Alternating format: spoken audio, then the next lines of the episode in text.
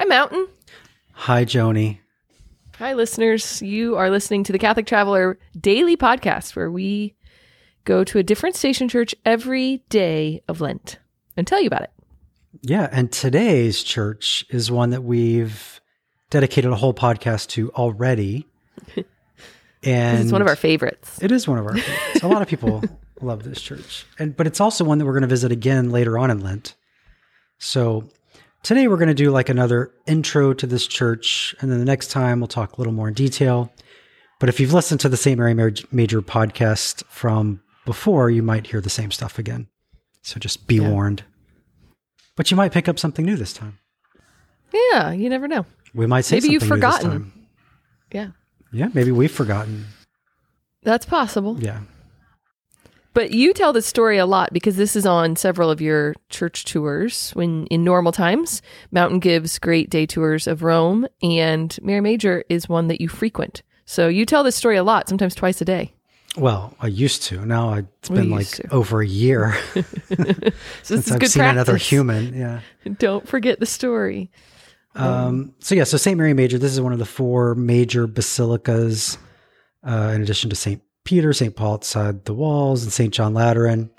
Um, so it's one of the important churches, and it's one that pretty much any pilgrim to Rome is going to visit. Like this isn't one that anybody's going to skip.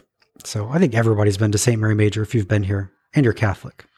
If you're not Catholic, maybe yeah, although I remember going back and thinking, have I been here? Because sometimes, you know, those trips to Rome can, if you go with a big group, they can be kind of whirlwindy.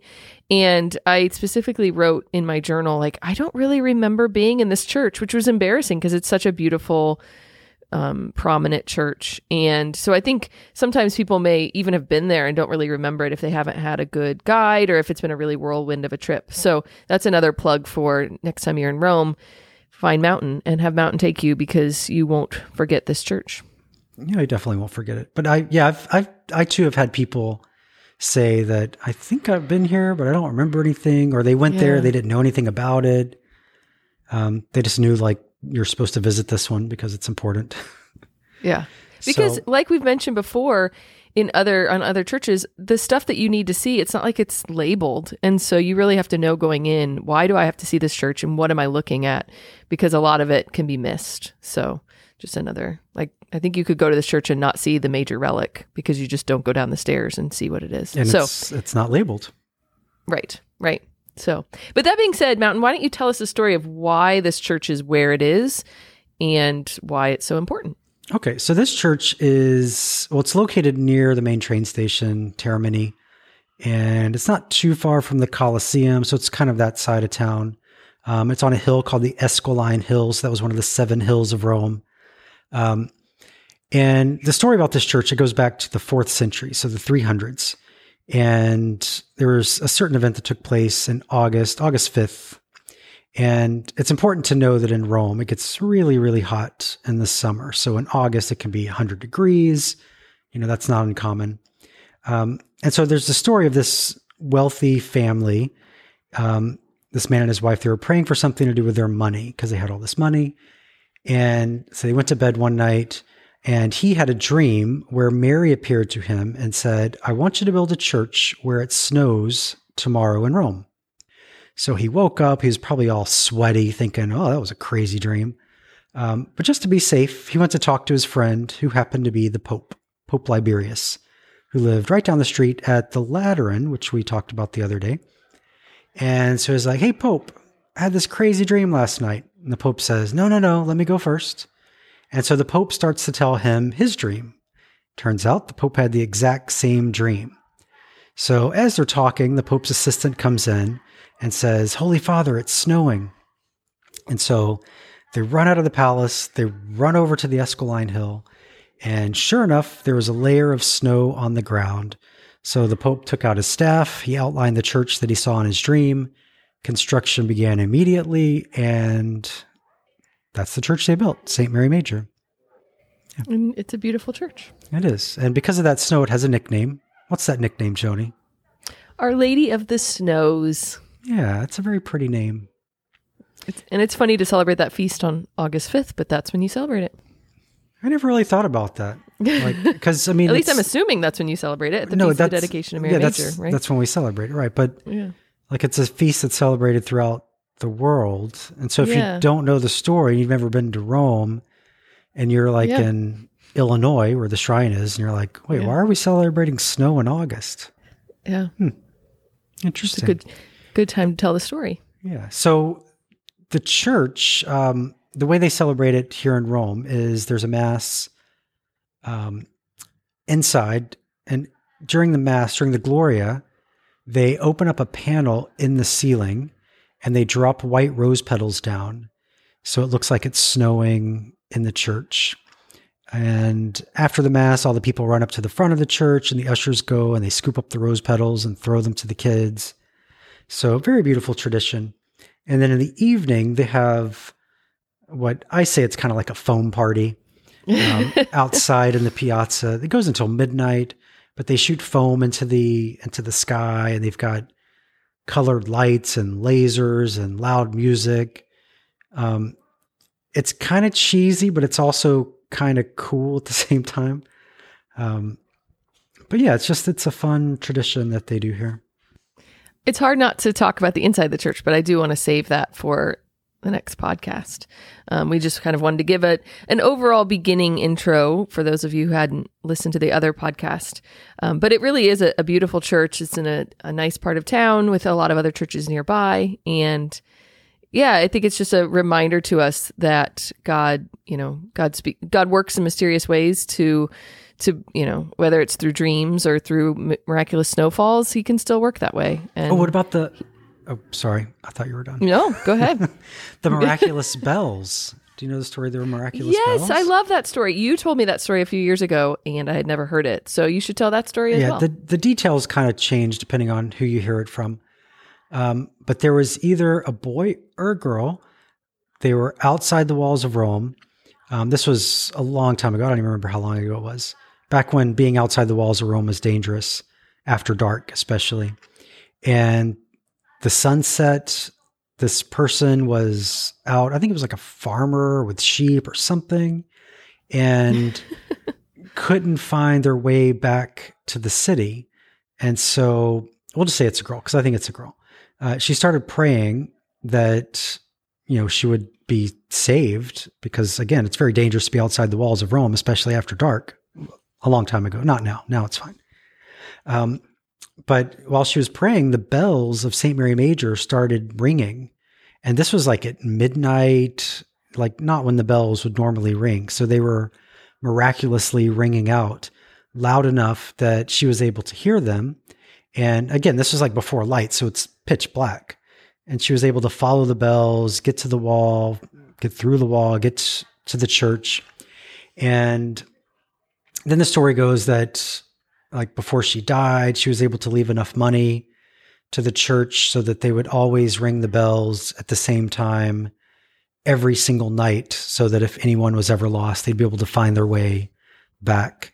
And so they continued doing that at, I think, midnight for centuries, maybe a long time. I don't know.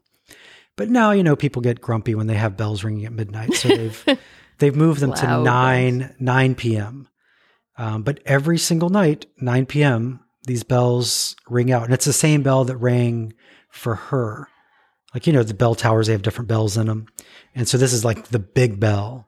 So not the one they ring like every hour, but this is like a special bell that they ring for this. And I live about two miles from St. Mary Major. And on really quiet nights, you can hear the bell at my apartment, which is kind of crazy. Yeah. Yeah. So you can see how, you know, back before noise pollution and all that, somebody would have heard this way outside of the walls of Rome. They would have been able to hear this bell and follow it back to safety. yeah. Yeah. So there's another great example. I think sometimes we need those examples, especially during Lent, when, you know, maybe you're having a dry Lent, maybe you're having a, a hard Lent, just to know that God can work through even, you know, things in this life, like a ringing of a bell. He can work through that and that He's always there, even if He feels distant or if, even if He feels quiet. You know, He can work through the snowfall, He can work through the bells, and He's trying to, to speak to us. We just sometimes need to be quiet and listen. Very good, Joni. I always compliment my my musings. Yeah. Oh, Um, is there anything else to say about the outside? There's an obelisk here. there's an obelisk. I, On the I don't know anything. Most people don't see the obelisk because they might come to the front of the church and just see the pillar with Mary on it, which I Yeah. love. I love that pillar with Mary on it. But then there's an obelisk on the back. Yeah, there's so the the way this church is situated, it's kind of surrounded by a busy street. So there's a piazza in the front, and that's the main entrance to the church, and there's an, another piazza in the back. And if you're just approaching it from the back, I mean, it looks like this grand, beautiful church, but that's just the back. But it's got this big staircase leading up to the back of the church. The back And of the church. Yeah, that's where the obelisk is.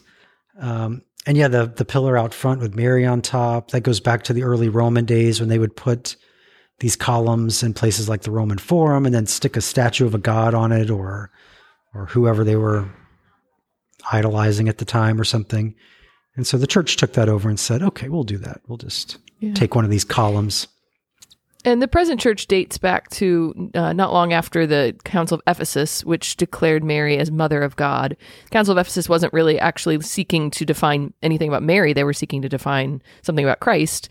But everything we believe about Mary traces back to what we believe about Christ. And so, if you believe that Christ is true God and true man, then Mary is the Mother of God, and that this became kind of the the the first church of the West, uh, the western part of the of Christianity, to be dedicated to her. Uh, Saint Mary, Maria in Trastevere, Santa Maria in Trastevere says they are, but um, Mary Major. That's why we call it Mary Major, um, because it's the oldest church um, dedicated to the Blessed Mother in the West.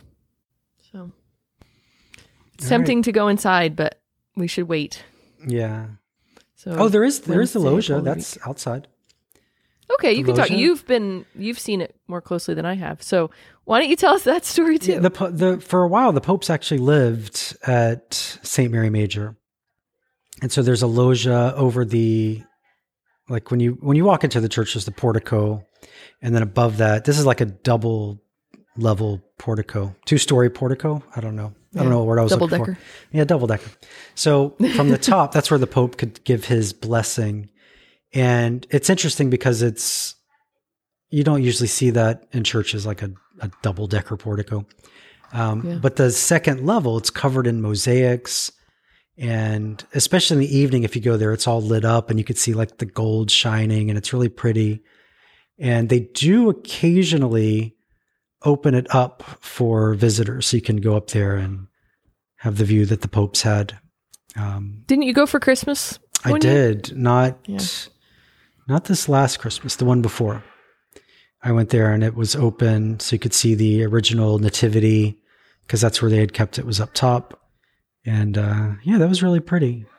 So that was the only time I'd ever been up there. Yeah.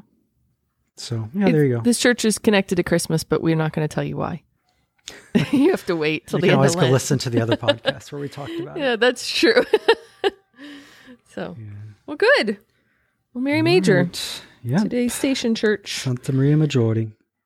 and I guess we'll see you tomorrow. I mean, again, we won't see you, but we'll talk to you tomorrow. Yeah, tomorrow is a Listeners. church that uh, no one's been to. It's rarely open, right? It's open, Oh, but you know, we right. went It's- when we went. Everybody was like, "You have to go to the Station Church Mass because this church is rarely open." Yeah, and again, it's the only time I've ever been, even though I went to school like a block away from it. Yeah, that's true. It's not it's not open that often, I guess. Um, and it's not far from St. Mary Major. That's right, just down the street. Yeah, we'll tell you that tomorrow. Sounds good. All right, Okay, people. well, happy Lenting. Ciao, ciao, Ciao. ciao, ciao.